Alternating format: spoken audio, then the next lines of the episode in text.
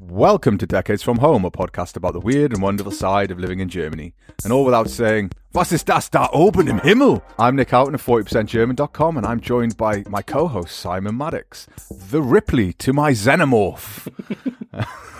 How are you, Simon? I'm doing well. I'm doing well. I'm delighted to be compared to the awesome Ripley.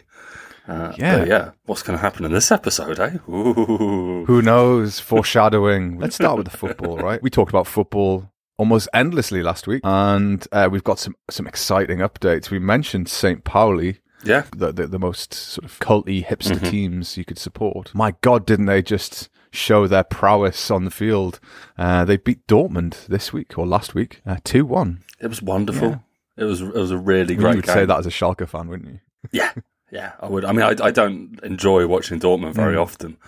Uh, there's no denying they've got world class players. I think now they've got Jude Bellingham, the Englishman inside me, is like, "Oh, okay, yeah, you're supporting an Englishman. But yeah, there's a few unlikable characters who are phenomenal footballers. But yeah, watching St. Pauli really turn it on and just be compact, tight at the back, and then willing to counter. And there was also an ex Schalkerer who was the man of the match as well. So it was it was It's a like great everything for you, isn't it? game. hmm Yeah, your rivals getting beaten, an ex Schalke man doing the business. Yeah. but it was a it was a double week of glee for you It was. because I guess your sort of native team was that the way we describe it. I'm not sure if that's how we describe it. Your Beloved. your, your beloved Spurs beat Leicester in exciting fashion. They scored two goals in the last was it like minute of the game? Yeah, it was an interesting game because we were really dominant in the first half, and then Leicester snatched the goal through Daka, I think at the 27th minute. And it was quite deflating because we'd been so good. And then the second half, we managed to claw a goal back through the just the magnificent Harry Kane. And then Leicester scored another one. Maddison scored a great goal for Leicester, and it looked like they were going to get us. And then five minutes of extra time was added.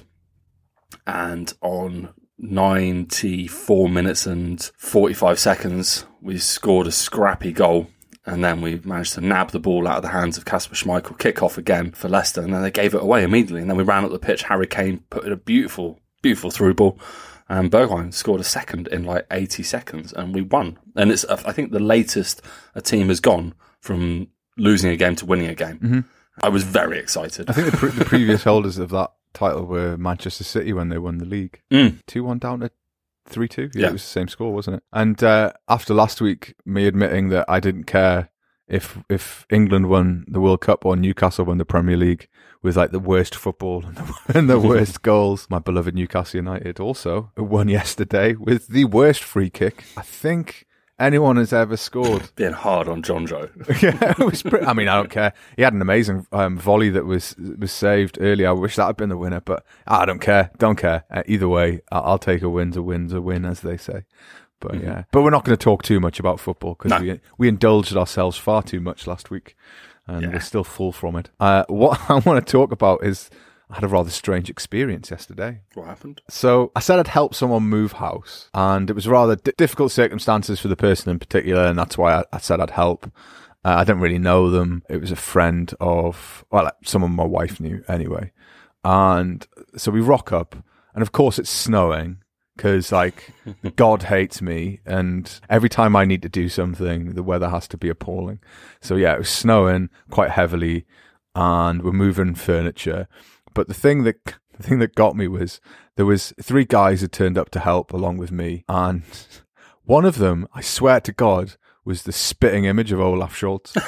and the thing that, like, honestly, like, if you held up a picture and it was Olaf Scholz, he maybe was a little bit taller. That was my wife's assessment, was that he was probably a little bit taller. But the thing that got us was, like, no one mentioned it.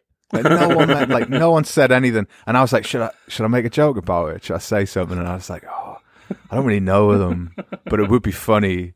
And I was like, I was like gonna go like, all right, Olaf, let's uh, something like that. But um, like no one mentioned it. I felt like I missed a trick. It was so bizarre.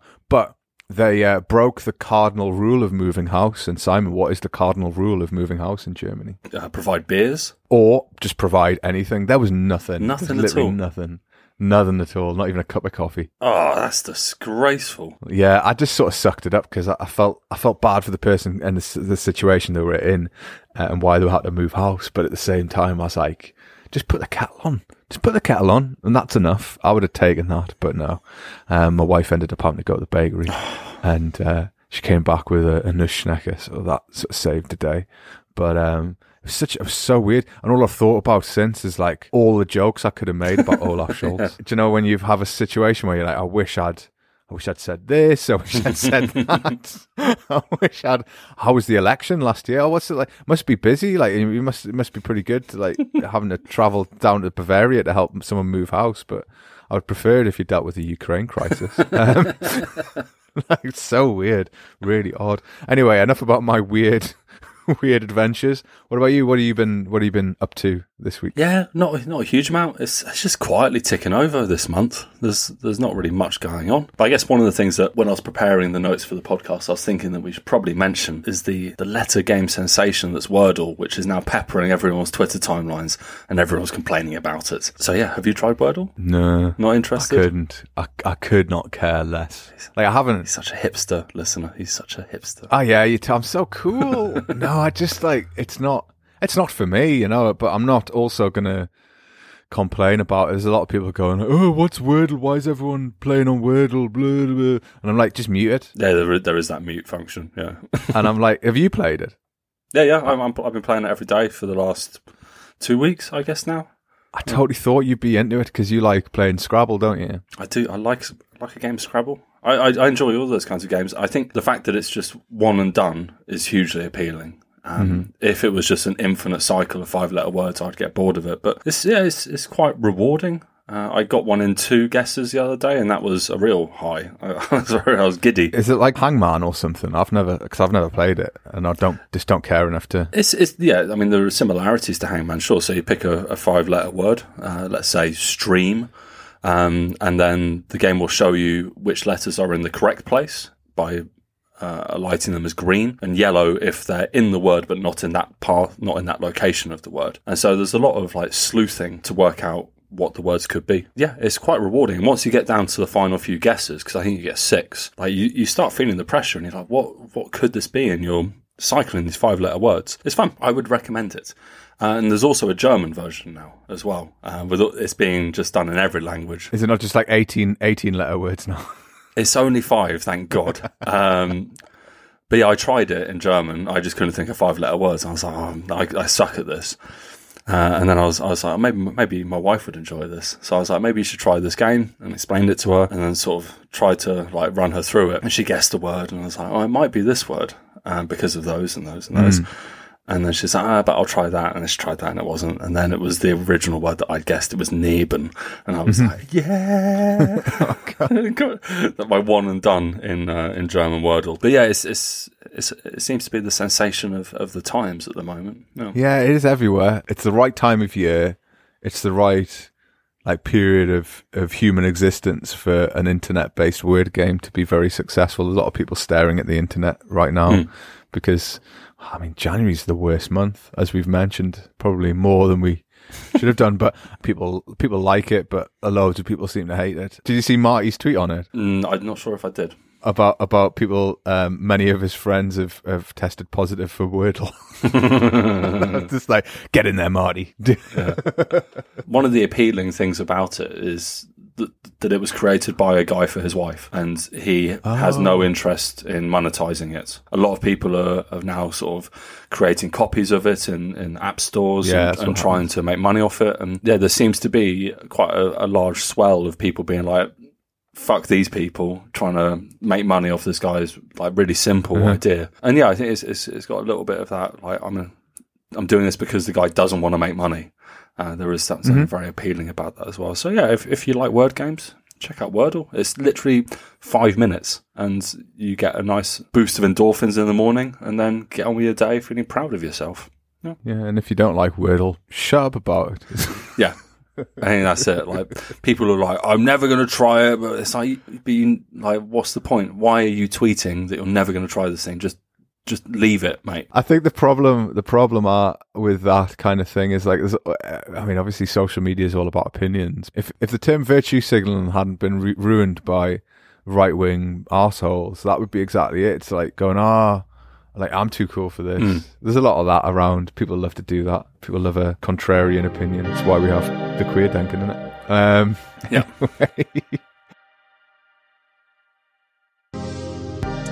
it'll be two years in March since since my daughter was born. Yeah, it's been a weird, a weird journey. We were thinking about it, and I was like, I don't know what it's like to have a child in normal circumstances because everything it's like everything's been impacted by the pandemic, whether that's childcare, the birth itself, um, the sort of whole process of seeing friends and family. I mean, like we've talked about how uh, certain members of my family haven't even met her face to face yet. Yeah. It's been interesting, difficult. I think I've learned a lot about me and my issues as well. I think that's kind of that's quite important. I think you learn about what type of person you are. I was saying, I had this discussion with my wife yesterday, and I was a bit forthright about it because I'm a child of divorce, um, as are you.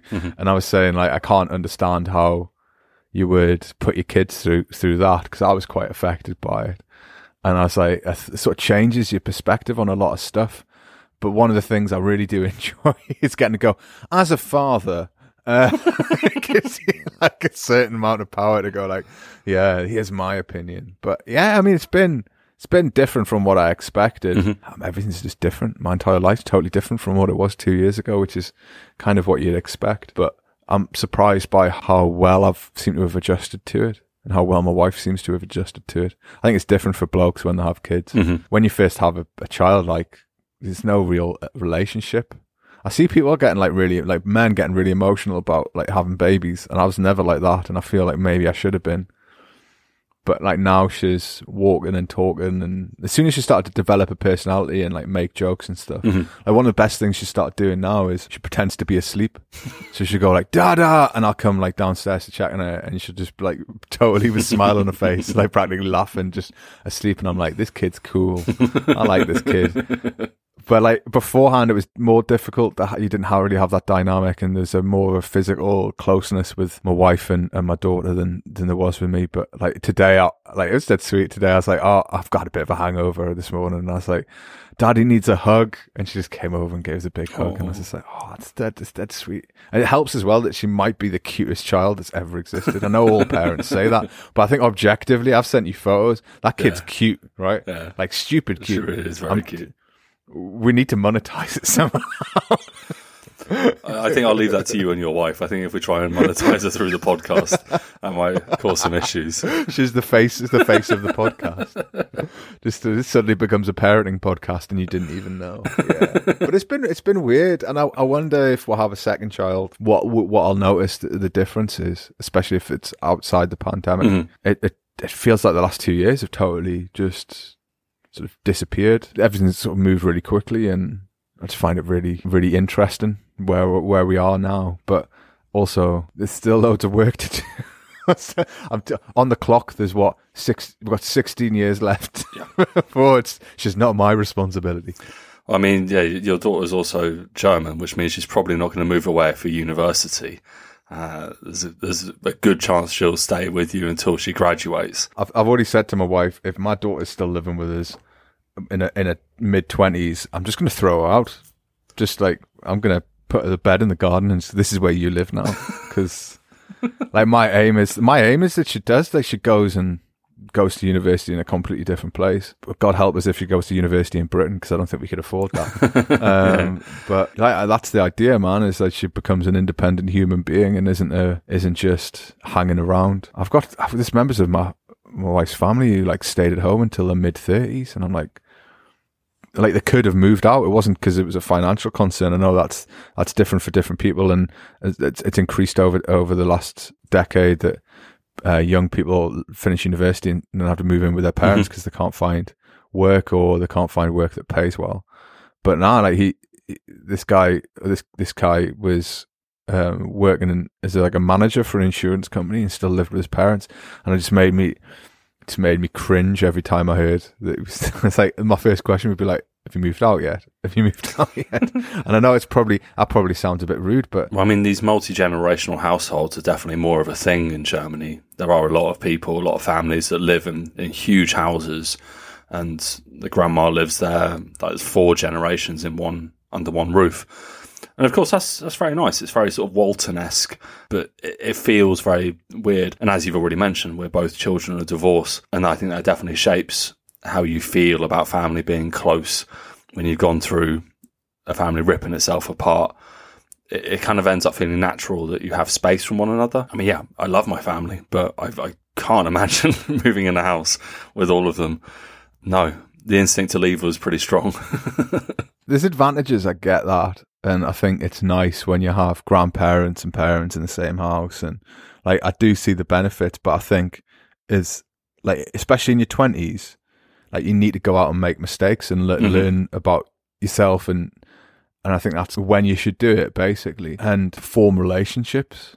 And what I feel like often here, or at least with the people that I know, their social circles are very small Mhm. and their social networks are very, very small. Whereas m- mine span, yours span, a lot of people we know, s- their, their friendship circles span like continents, you know? Yeah, yeah. Like, you know, people all over the place and you've met people, you've, you've traveled far much, far, far more than I have. You've more, far more extensively.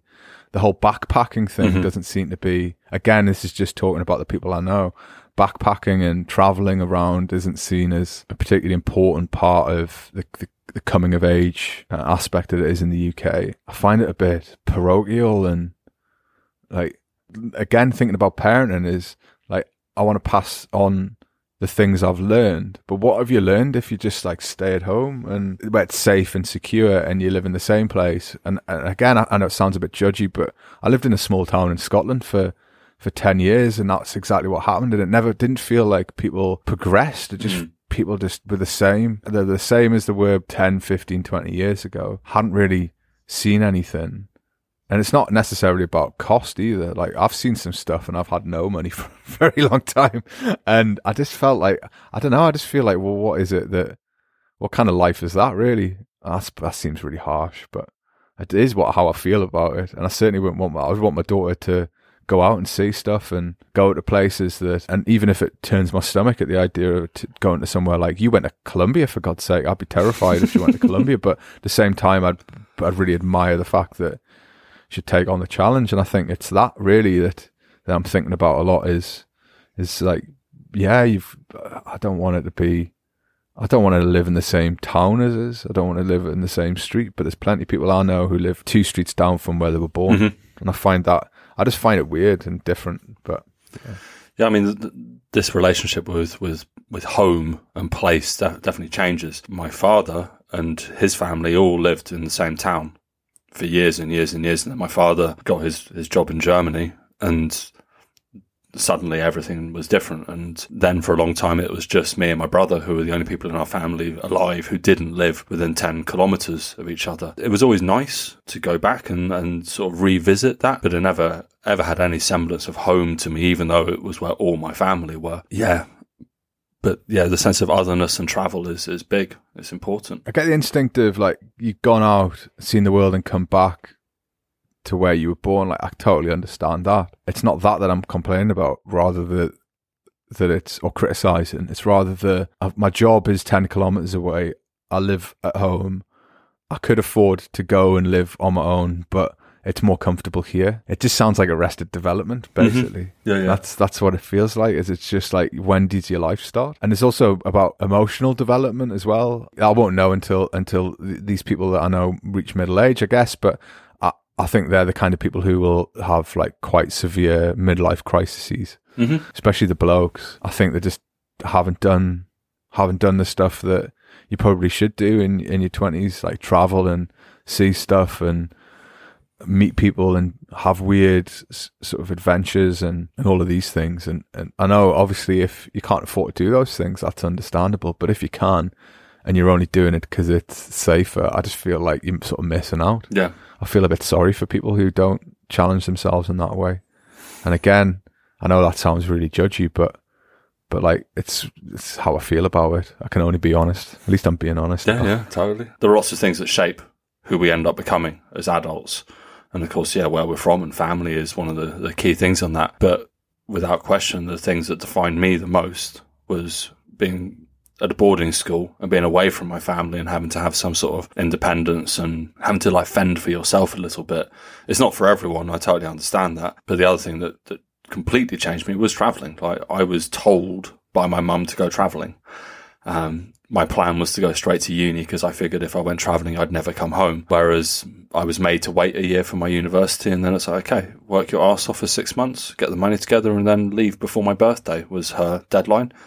And I did that, and yeah, it, it instilled something in me that has has allowed me to do many many things. But like, I remember when we worked at that private university, and you'd speak to students that chosen a university that was close to where they were, and they like lived within the local area. And it's such a contrast to the students that at the university I work at now. I mean, there are some who who live in the local area, but like I'd say ninety five percent of them, when I speak to them, are like they want to go off and see stuff and and do things and travel and like when we talked about travel a few weeks ago, nearly everybody was like, I want to go here. One of them was like, I want to go to America, but I'm kind of worried about it. But uh, a lot of them want to work abroad. And that was really heartening because, yeah, not everyone has to do what we did. But I think if you've got the opportunity to travel, and it's why it's so disappointing that Erasmus has, mm. has been lost in Britain because I think that opportunity, especially for I think for German students potentially it's different because you're in the middle of Europe. You can just get in a car and travel, right? For British people, you have to get on a plane or a, a boat or or whatever. It's quite expensive to travel in Britain uh, to the to the rest of the world in a way that just isn't in Central Europe. The, the fact is that the kind of traveling that a lot of people imagine doing, like backpacking or taking six months or a year, to explore a continent or continents. That isn't something you can do at every point in your life.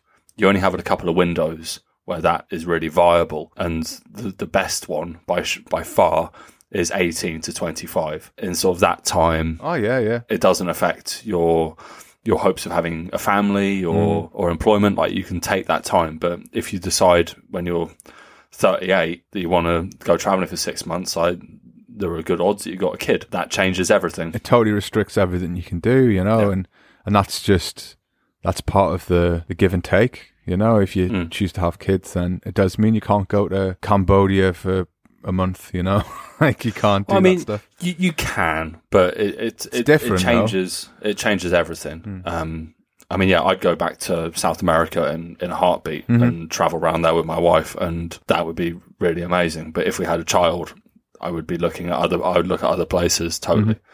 Um, yeah, America would be the most likely option because you just know that everything is going to be available the whole mm-hmm. time. Mm-hmm. Uh, whereas, yeah, if you're going through the Darien Gap in Colombia, mm-hmm. yeah, things are different. that's that's not necessarily a negative, and I think you just have a different experience. But like when you have no strings attached and you can go and see stuff and do stuff, even even if you don't have a lot of money, there's ways and means, right? I know plenty of people who've like camped their way around Europe, which is not something I, I would prefer to do. Like, I don't want to sleep in tents all the time, but I know people who've done it. People who've slept in cars and stuff. There's millions of different ways to do it. Travel, experience in other places. It obviously broadens your horizons and changes the way you think about things. Even if that's just I lived in Berlin for two years, or I like I lived in a city for a couple of years, or six months or, or whatever, rather than I was born in this village, I've lived in this village, I'll die in this village.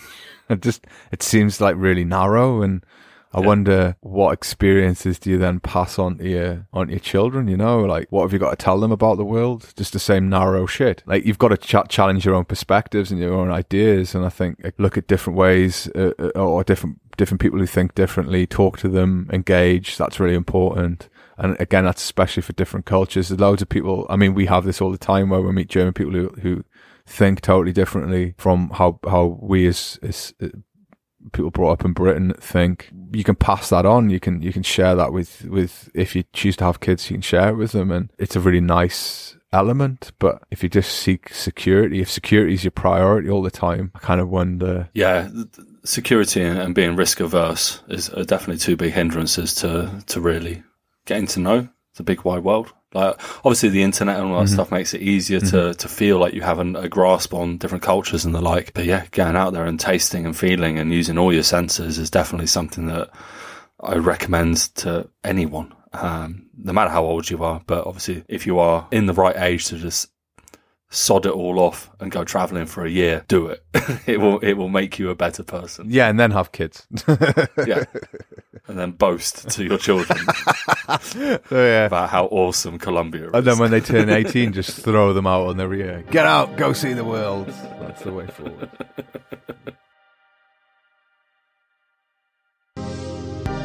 So something quite nice is happening in, in the beautiful land of Wales. I love Wales. It is where my my heritage is.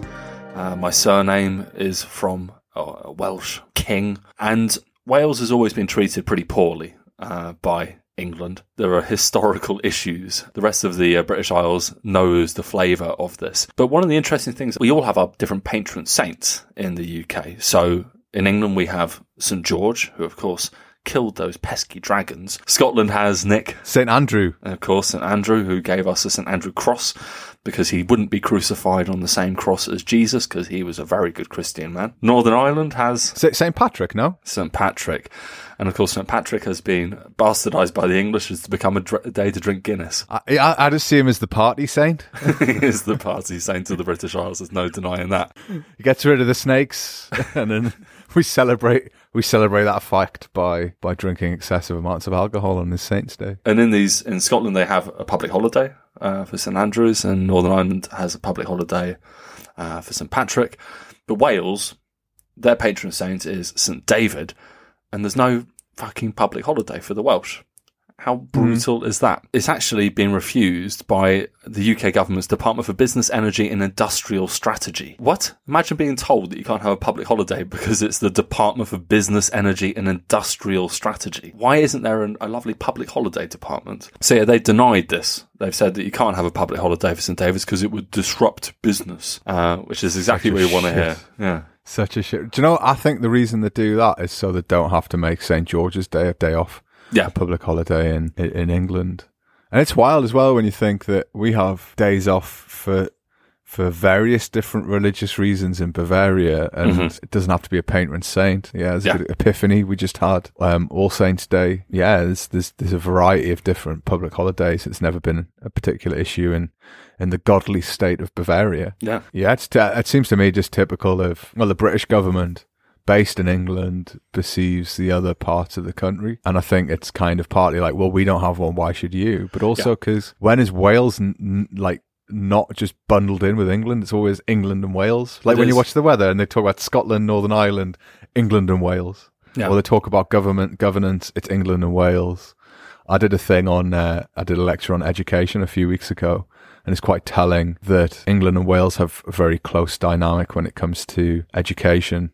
Hmm. Uh, except obviously in Wales you have people learning Welsh, Yeah. but in Scotland it's like, no, we've got a completely different system. Screw you, different exams, different words, everything. You know, like it's different here because we're a different country.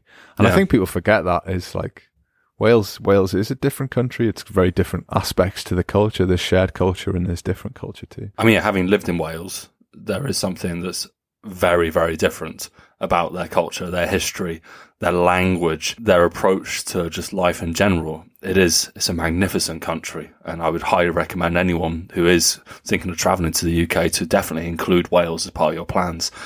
Uh, it is beautiful. But I'm thankful that the Council of Gwynedd has, has struck back against its imperial bastards and has given the public holiday to 5,000 workers. Um, anyone that's working through the council is going to get a day off for St David's Day. Uh, so they'll be able to have parades, have parties, uh, strew daffodils all over the place. It's going to be a really, really nice moment uh, for Wales. Teachers don't get it though, right? no, uh, teachers aren't included in this, unfortunately. But of course, St David's Day will be celebrated in school. Like it's it's not a normal learning day. Like they'll the day will be focused on St David, um, because yeah, I mean, patron saints are really key to your history and your culture. And so we have uh, Councillor Nia Jeffrey said the principle behind it is the importance of St David's Day for us as a nation, how close it is to our hearts. And it's embarrassing they can give an extra day off willy nilly for the Queen's Jubilee, but we can't decide for ourselves what days we have off.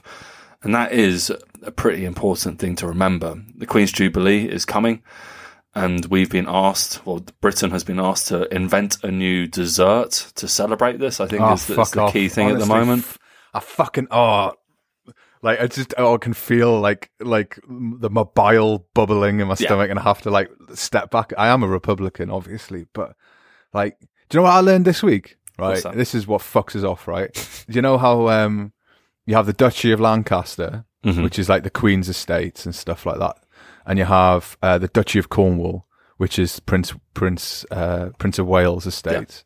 Do you know they don't pay corporation tax? The Yeah, I did know that. Yeah, yeah, yeah. Oh man, it just I hate it, and I like I, I- the more the more I see it, the more I'm just like like they just take the fucking piss. Honestly, it's just taking the piss. Like, I- and the the more I read about British history, and the more I learn about the how how the country's governed by this rickety system of bullshit that they've they've created that they call the British Constitution, which isn't isn't that like the fact that you can't call a person who lies in Parliament a liar because Mm. of like propriety in Parliament. It's just like no wonder Scotland wants to become independent. And like when I see stuff like this, I'm like, I don't see why the argument for Wales to become independent. I don't see why they w- wouldn't want to become independent from from England because just totally ignoring local diversity. Yeah. If you want to strengthen the bonds that connect us, you should see their holidays as our holidays, but they don't because it's all about it's all about maintaining some bullshit system that William the Conqueror created in 1066. You know, like it just feels like totally hackneyed and bullshit. And for the British government to go like, "Oh no, you can't have a Saints Day," it's like, no, well, why don't you? Why don't we have a referendum? You bunch of bellends. I mean, this is it. Like Wales isn't some new pop-up country that's a Yeah, hundred exactly. years old. There, there are millennia uh, of history in that nation, and it is a very special place that deserves to be treated Mm-hmm. as, a, as an integral part of the union instead of, as you say, some addendum. Uh, England and Wales uh, in one breath. Uh, so yeah, I'm delighted to see that Wales is just turning around and being like, well, one part, one council is saying, no, we're going to do this, even though you don't want us to. Uh, more of it, please. I know that the the states, the federal states of Germany, are obviously states, not countries, and and that's the difference in the UK is these are separate countries. But like, imagine Berlin telling Bavaria they couldn't have a public holiday. Like, it's unthinkable. Yeah. these are local local decisions that affect local areas. It should be made by um, local politicians who have been elected by by the local population. And that's totally reasonable. Given the shit that the British government's pissing about with at the moment, you'd think like they'd want a bit of popularity from the different parts of the UK, but no, Yeah. no. Because there's people like Jacob Rees-Mogg knocking about, talking about like history as if it was some kind of fucking cartoon. Well, I mean, this is it. Like, you have these people that pretend to be like really religious and, and loving history. Um, but the fact of the matter is that disruptions to business are more important. I mean, you, you mentioned German public holidays, and there are a lot of them. And there are some of them that I didn't even know what they were. And I had to like learn the English through the German. Um, so, for example, Pfingsten uh, is Pentecost. And I hadn't heard the word Pentecost since I was maybe eight years old. I thought Pfingsten was Whitsun. Is it the same? Pentecost and Whitsun are the same thing, I think. Also, you have Pfingstmontag is Whit Monday. Um, Ah, yeah. right. Okay. Yeah, okay. Yeah. Okay. Okay. So it is the same thing. Yeah. Yeah. yeah. It's the same thing. So, I mean, yeah, to, to, to make people jealous, let's just quickly. I mean, we talked about Heilige Drei Könige, uh, which was on the 6th of January. Um, and that's a public holiday, not nationwide, which we, we weren't sure about at the time of speaking. It's just Baden Württemberg, Bavaria, and Saxon Anhalt. Um, and then you have Fasching, uh, which is not a public holiday, but it's celebrated like a public holiday. Yeah, it certainly is. Yeah. Uh, I think Ta- it's a public. Is it not a public holiday in in Cologne and Dusseldorf? I'm not sure if it's official holiday. I'm not sure if, if I feel like I've, no one's working in Cologne on Fastnacht. It's it's not a work day, that's for sure. Um, you have yeah, even Tag der Frau, uh, International Women's Day, which is a public holiday in Berlin. Uh, Berlin pushing forward there. They need more public holidays in do. Venice. I think They- they, they have do like get screwed. four. We have Karfreitag, which is Good Friday. We have Ostersonntag, Easter Sunday. Ostermontag, natürlich. Tag der Arbeit, Labour Day, uh, which would be the 1st of May, public holiday, almost globally now, I think, in a lot of places. Christi Himmelfahrt, which, again, I, I hadn't heard about, uh, apart from, like, Sunday school when I was young, and that's Ascension Day in English. I love the the phrase Christy. Well, the words Christy Himmelfahrt, the name of it, and I love it so much because it basically just directly translates as Christ Heaven Drive. it's like the image of him. He gets in his Porsche and just speeds up to heaven. You know? That's the Stuttgart version of that public holiday, exactly. well, I mean, yeah, down here he's in a, a BMW, right? And then you have Vatertag. Yeah, because you have everyone knocking around with their little uh, trolleys full of beer. They do, they take Father's Day very seriously compared to back home. It's not breakfast in bed. It's get pissed with your mates. I think I think that's something that we should. know Absolutely. you're not a father, but you can. You, I'll put you under the uh, under the Houghton sh- fatherhood shroud, and Oh. you can join me. What an honour. The Duke of Reichenstein was delighted to accept that invite. And then we have oh, what comes next: Pfingstmont- Montag, Whit Monday, which we've already mentioned. Then Frohe mm-hmm. Leichnam, Corpus Christi, mm-hmm. Maria Himmelfahrt, uh, Assumption Day. Mary driving up to heaven. Yep. I wonder what uh, car she took. What kind of car was it? Do you reckon? Like an Opel? VW up. Okay, sensible, economical. Tag der Deutsche Einheit, of course, German Unity Day in October, which we talked about as being Hasselhoff's special day here. That's what they should rename it as. Hasselhoff Day. Reformationstag, Reformation Day, of course, a, a doth of to the the Luthers. Um, Allerheiligen, All Saints Day, uh, Bus and Bettag, Repentance Day in Saxony. So Saxony has a, a, a Repentance Day. I don't know what they've done. And then you have Christmas uh, and St Stephen's Day, Zweiter Weihnachtstag. So Germany's got an abundance of these public holidays, and as Nick mentioned, depending on where you are and what religion is dominant, you get more or less. Uh, so yeah, pick your state carefully if you're moving for public holidays. Oh yeah, definitely. Don't don't live in Berlin. That's the yeah. You think it's cool. you think it's cool with everyone with their blue hair and their their their hipster ways, but then you look at how many public holidays you don't get. No. Um, th- there is there is a, a a part of me, a very small part of me, that when people complain on on Twitter about uh, who live in Berlin because they don't get certain public holidays because they fall on a Sunday. But there's another there's part of me that's just like, and you make and you make fun of Bavaria, do you?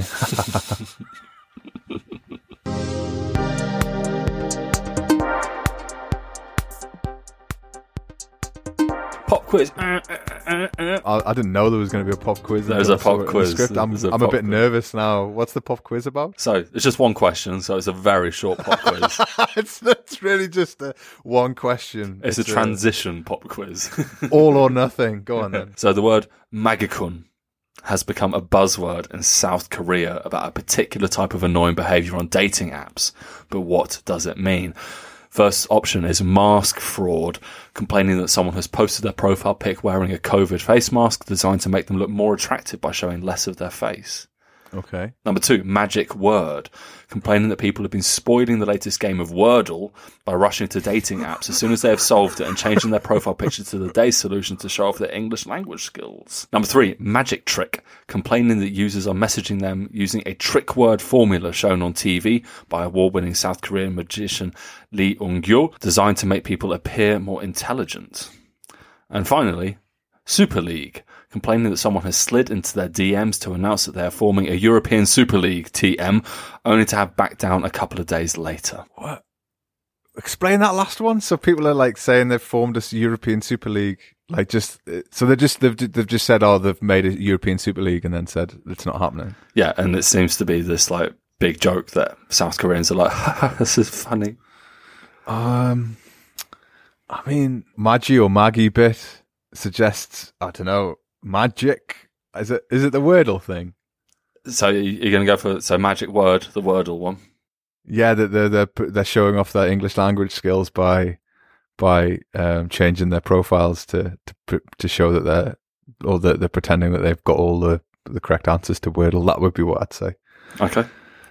Is it correct? Oh, what, wrong, how is that? Oh, wrong. what is Yeah, it? I- what is it? I, I, I tricked you by talking about Wordle at the start and then including Wordle in the yeah, question. you've really caught me out with that one. Uh, Magikkun leads us gently to uh, it, it means mask fraud, uh, complaining that people have posted profile pics wearing a mask to make them look more attractive by showing less of their face.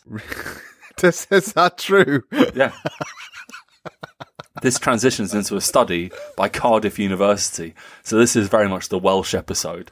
Um, so Reuters uh, put out an article about this where a Cardiff University study has found that people are more attractive with masks on. So, yeah. I don't know if you agree with this. Do you find masks sexy, Nick? Do I find masks sexy? I mean, does it does it mean that I've, I've acclimatized to the pandemic if I say yes? Well, I guess don't know. It's, it depends what kind of masks. I think We're talking I've COVID always- masks, especially here. Yeah, I'm not That thinking the, like the study wasn't about like boogeyman like fucking masks. hockey masks or something like that. Uh, yeah. Oh, you look really good in that latex mask of Prince Charles. Freddy Krueger. Um, mm. Oh yeah. No, well, I I find eyes the most attractive part of a face. Mhm. So, so yeah, I could I could dig that. I could understand why people might see mask wearers as slightly more attractive because I think the eyes are. Yeah, are they the window to the soul? I was going to say that, you know, and I thought, how fucking trite is that? What kind of kind of bell end am I? But I know I'd say I could understand that. I don't know. It depends how depends how terrible your jawline is. I guess I guess it's that discussion we've had about beards, right? Like when you mm-hmm. see people who've got. I mean, not not you, sir, because you have to a very say, look, tread carefully. you have an excellent jawline. God, phew, I think I, I think I got away with that, listeners. Um, but the you see people who've grown beards because they've got quite like a round chin, or they're quite worried about their chin, and and then they have like they, they shave the beard in a particular way to give them uh, the the, the sort of illusion of having a, a strong jawline. That seems to be an issue for for certain men, but I can't say if I've suddenly become heavily attracted to people when I'm walking around the supermarket. Going, oh, look at they all, everyone looks gorgeous here. everyone in Germany does look gorgeous, right? That's the thing. Handsome nation. Um, Well, the the fact is that your opinion will have changed because everyone's has apparently. Uh, the study has revealed that masks used to make us think people were diseased. That was the association we automatically built, and therefore less attractive. And that has changed according to the study.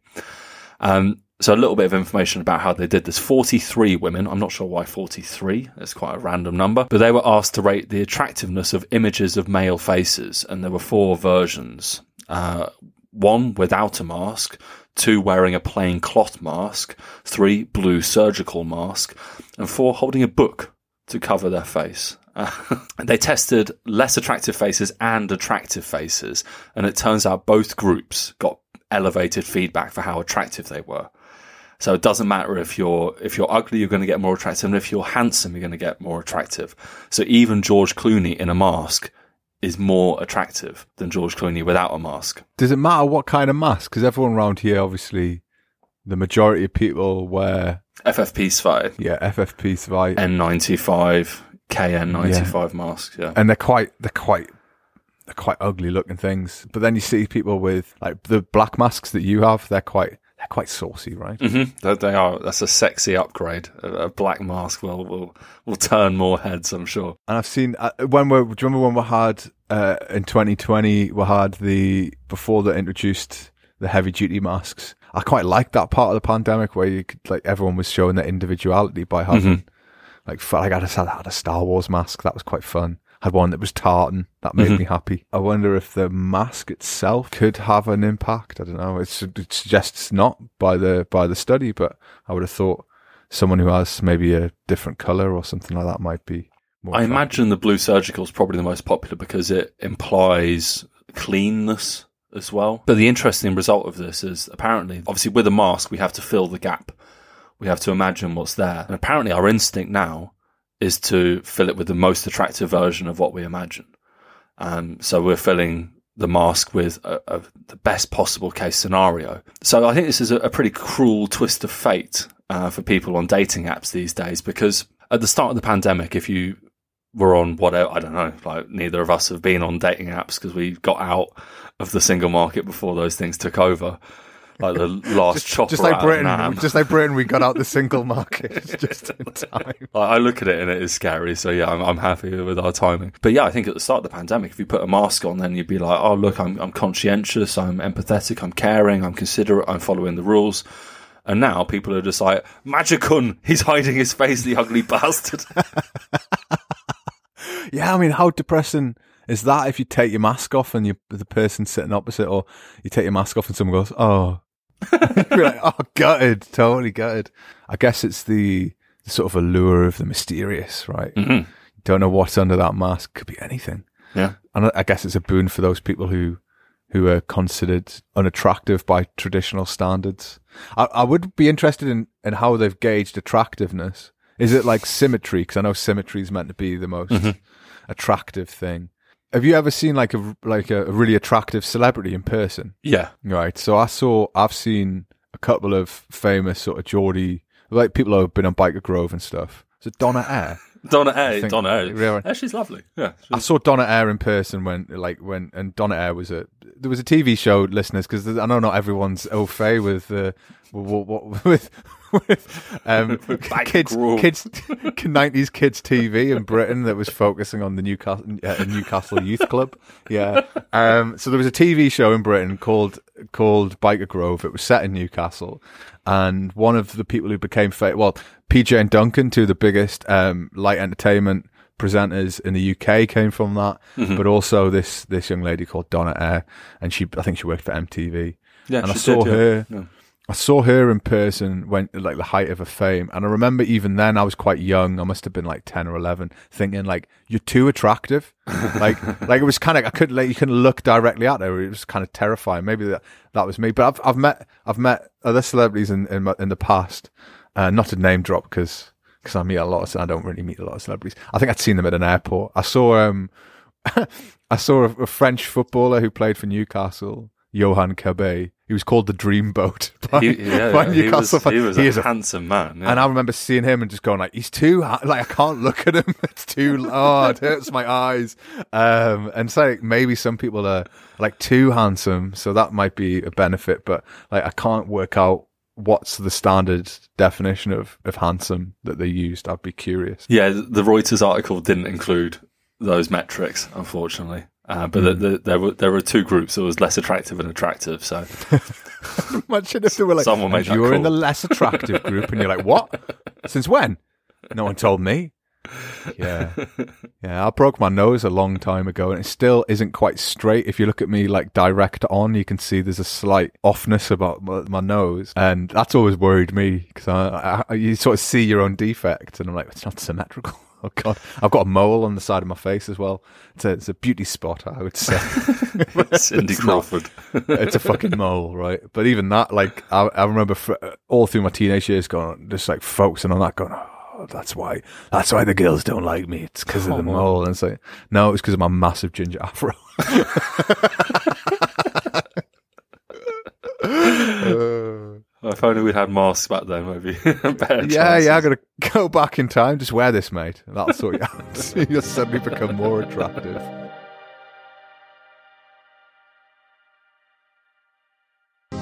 Uh, so, Nick, you rewatched a pretty iconic film this week. What was it? Oh yeah, I rewatched Independence Day. The Will Smith joint. Yeah, yeah, it was. I, I watched it. I, I watched it when it came out at the cinema. I had all the action figures and everything. I loved that film. It's uh, well, I mean, it it doesn't it doesn't quite work nowadays for various reasons. The the, the idea that the world comes together to fight the uh, external threat suggests that they're probably not. I have this image now. If they they remade it, that there'd just be people knocking down their own houses and welcoming the aliens in. Please kill me. Uh, so. Yeah, there's evidence to support that. yeah, no, it isn't a very good film. Like, just objectively, when you watch it again, it is, it is quite poor. There is some great lines, like um, Will Smith punching the alien in the face and saying "Welcome to Earth." That's great. Love that. There's a, there's loads of misogyny all the way through. Like, it's really. like there's, when you look at it from the, the perspective of 2022, you're like, they wouldn't, they wouldn't do that in the in this one. But um, I haven't Will watched the Smith his remake to know so- if they have included the misogyny. Stay true to the original. Well, I had the sequel. Uh, the sequel's really not worth watching. If the first one's ropey, then this, even the sequel's pretty terrible. But the original Independence Day, ours going for it is it's Will Smith in his prime, Yeah. and Will Smith's solid. Like so, uh, it was. It's yeah. It's and it's got Jeff Goldblum in it, and It's hard to go Bill wrong with Jeff Pullman, Goldblum, and- yeah. yeah. There's a lot. There's a lot to enjoy in that uh, in that movie. But yeah, it was quite a funny one. Why are you bringing up Independence Day? Yeah, because this got me thinking. I, I, I'm not really into aliens, but it made me think, haha, there's something we can talk about here. Because did you know that probably the earliest picture of a UFO is from Germany? Really? Yeah, 1561 over the skies. Not a photo, obviously. Um, but yeah, this is over the skies of Nuremberg, uh, my hometown. And witnesses reported that for an hour there were flashes and lights all over the place. And there is an, an artist's depiction of this, and it looks like Sylvester, like just explosions all through the sky. And yeah, this is the, basically the first recorded uh, picture of a UFO um, in beloved Franconia. I think you've got to be careful with, like, so uh, having studied history, um, mm-hmm. the, one of my one of the best things, especially medieval history, is reading about the uh, times people have seen curious things. That there's, there's a story uh, from I think it's somewhere in England where people were leaving a church on a Sunday. Sort of, I think it's twelfth, twelfth or thirteenth century, and uh, everyone in the village swore hands down that a rope fell from the sky and this human-like person climbed down the rope, and then when he got to the bottom of the rope, died. Like, wow. loads of people saw it and claimed to have seen it, right? And one of the things you've got to remember, especially if you look at the history of Munster as a good example, that um, um, ergot poisoning was a big problem for a lot of uh, a lot. Of people. Basically, it's a it's a fungus that grows on wheat, I think, okay. and essentially it's got hallucinogenic properties. Uh-huh. so uh, often people are like, was it ergot poisoning that got you? Because that was a big part of what happened in Munster. Is they reckon the the sort of collective psychosis of the um, look up the Anabaptists of Munster. It's a great story, but basically the religious sect took over Munster and they all became like free loving crazies. And they reckon part part of it at least was brought on by psychosis or hallucin- hallucinogenic properties of, of ergot that led their leader to ride out. he rode out of the castle. I know this is going on a tangent, but it's hilarious. He rode out of the castle uh, to face the army of the bishops and the local lords, believing that God would protect him. And he got to the battle lines, and I think it's the mayor of Munster just chopped him into bits. like, that's the that's the dangers. But yeah, so uh, let's go back to the, the, this well, yeah, point. So this the yeah. theory isn't poisoning on this one. Uh, people now believe this is what uh, there are two terms for what they think that is called the mock sun or a sun mm-hmm. dog, um, mm-hmm. and these uh, occurrences occur when the sun is reflecting off ice, ice crystals in the sky. Right. Uh, okay. So yeah, that's what it is. But there is a report uh, from Nuremberg Gazette that read at the dawn of April the 4th in the sky of Nuremberg, a lot of men and women saw a very alarming spectacle where various objects were involved, including balls approximately three in the length from time to time, four in a square. Much remained insulated, and between these balls one saw a number of crosses with the colour of blood. Then one saw two large pipes in which small and large pipes had three balls, also four or more. All these elements started to fight, one against the other. Yeah, it's, I mean, it sounds a bit like someone's been taking some hallucinogenics. I don't want to judge, but it sounds like everyone's having collective psychosis. That's fair. That's fair. Um, there is the, everyone drank from the same well at this time in Nuremberg. That's for sure. the well's been poisoned. So yeah, as I'd say like I, am a believer for sure that, that there is life out there because it's insane to not think that uh, in terms of the mathematics of it. But UFO reports are, of course, a, an interesting issue here. Uh, so there is the UFO National Reporting Center, uh, which is where you report your UFOs. And the first reporting center was created by an American fireman called Robert Gribble. Um, and since 1905, there have been 105,000 reports of alien sightings, a tenth of which come from the UK. So, yeah. The UK? Yeah, the UK is weird when it comes to things like this because yeah, a tenth of sightings is is pretty mad, and also we're like one of the most tornado hit countries on earth, but they're all just really they're all just like in someone's back garden. really, really small. Took a tile off the roof. So yeah, the best place to see a UFO, if you're interested, is apparently Bonnybridge in Scotland, which is a very lovely sounding place. It's not. Okay, I live near there. well, I say this is where I turn it over to Nick because the town is part of what's called the Falkirk Triangle, and Nick lived in Falkirk. So what's going on in Falkirk? Right. So I believe in aliens. I believe that aliens probably exist. I can totally accept that there's stuff out there that we don't understand. There is some things you need to think about with regards to um, sightings in Falkirk. Um, especially around Bonnybridge, is that Bonnybridge is um, there is a, an, a BP oil refinery in Grangemouth, which I've I've got no evidence for this, so do not sue me. But I would say that having a, one of the largest oil refineries in the UK, um, less than 18 minutes away from where you live, might have some impact on, you know, air quality, that kind of thing. you know, it might have some detrimental effects. That's all I'm saying. I would say that's a factor in in in this. I mean, maybe they've just got lots of really uh, got laced uh, wheat, or uh, maybe they're all taking some something hallucinogenic, but I do have the feeling that that might be the case. I have no problem ripping into Falkirk, having lived there for 10 years. So uh, if you wish me to do that, I can do that at length. I have, I have a, a, a, vast amount of negative opinions when it comes to this part of the country. When you've got like footage of something, I can appreciate that. Someone's taken a recording, grainy as it might be, and they sort of, oh, this is what I saw. It's when you get you want to get these people, and and I watched this. There was like a supernatural show for young people that's been on uh, the BBC. I think maybe only in BBC Scotland, and it was just this guy going. Uh, it was no, there was no evidence, there was no footage. It was just like, oh, and then this person said this, and this person said that, and I was like, is that all it takes to get on this TV show? And I was like, oh, like um, I saw I saw the fucking Slender Man at the end of my my street. You know, I saw like a grey alien. He came and and probed me. Like what? you Like, and it was just all these people like, oh, I saw this light in the sky and I didn't know what it was. And I think if we've learned anything over the two last two years is that not everyone is totally trustworthy. When it, yeah, exactly. When it comes to things that happen, so I, I would take everything about the Falkirk Triangle with a pinch of salt. I also know that having lived in Falkirk, that a lot of people drink a Buckfast tonic wine, which is a fortified wine made in a, a Devonshire monastery uh, that is incredibly popular. I drank it, my friends drank it, and I tell you what it does do you. It fucks you up.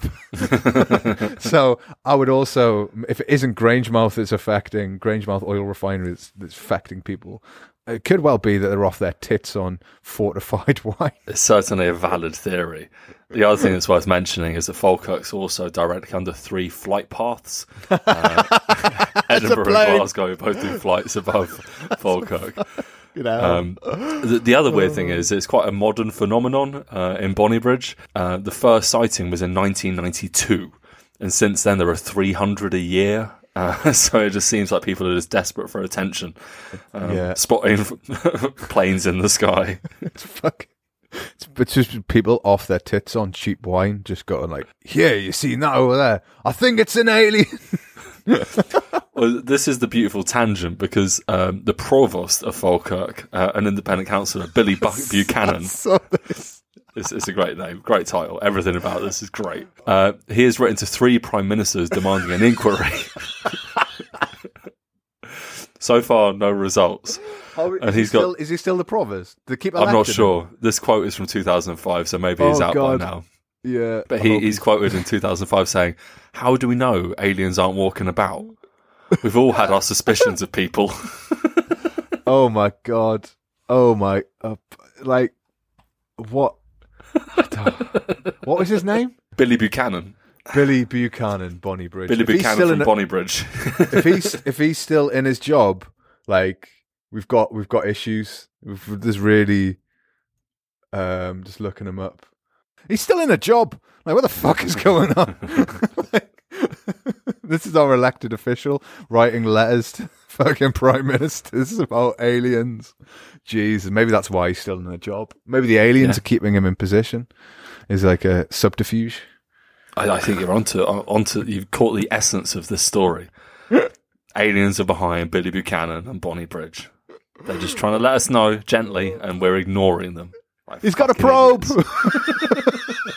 That's a beautiful tangent that you throw away because in England, for £120 a year, you can be insured against alien impregnation. And uh, even men uh, qualify for this policy, apparently. Quote, for protection against the unknown capabilities of alien technology. And 30,000 people have bought these policies to not be impregnated by aliens. Printing, yeah. printing money. Oh, my God. Yeah. Oh, like I've lost all faith in humanity. We're fucked, people. like, get, yeah, get your zombie apocalypse kits ready. It's gonna, it's it's on. Welcome to Earth. Welcome to Earth. They were incredibly fucking stupid here.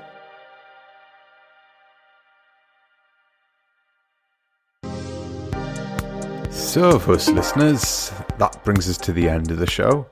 Uh, once again, I'm on small child watch, so I'm trying to keep my voice down. So it's not that I'm trying to ruin the audio quality or bring the tone down, but it did take several renditions of When the Boats Come In and uh, a couple of hugs and he- head, shoulders, knees, and toes to get my daughter to go to sleep.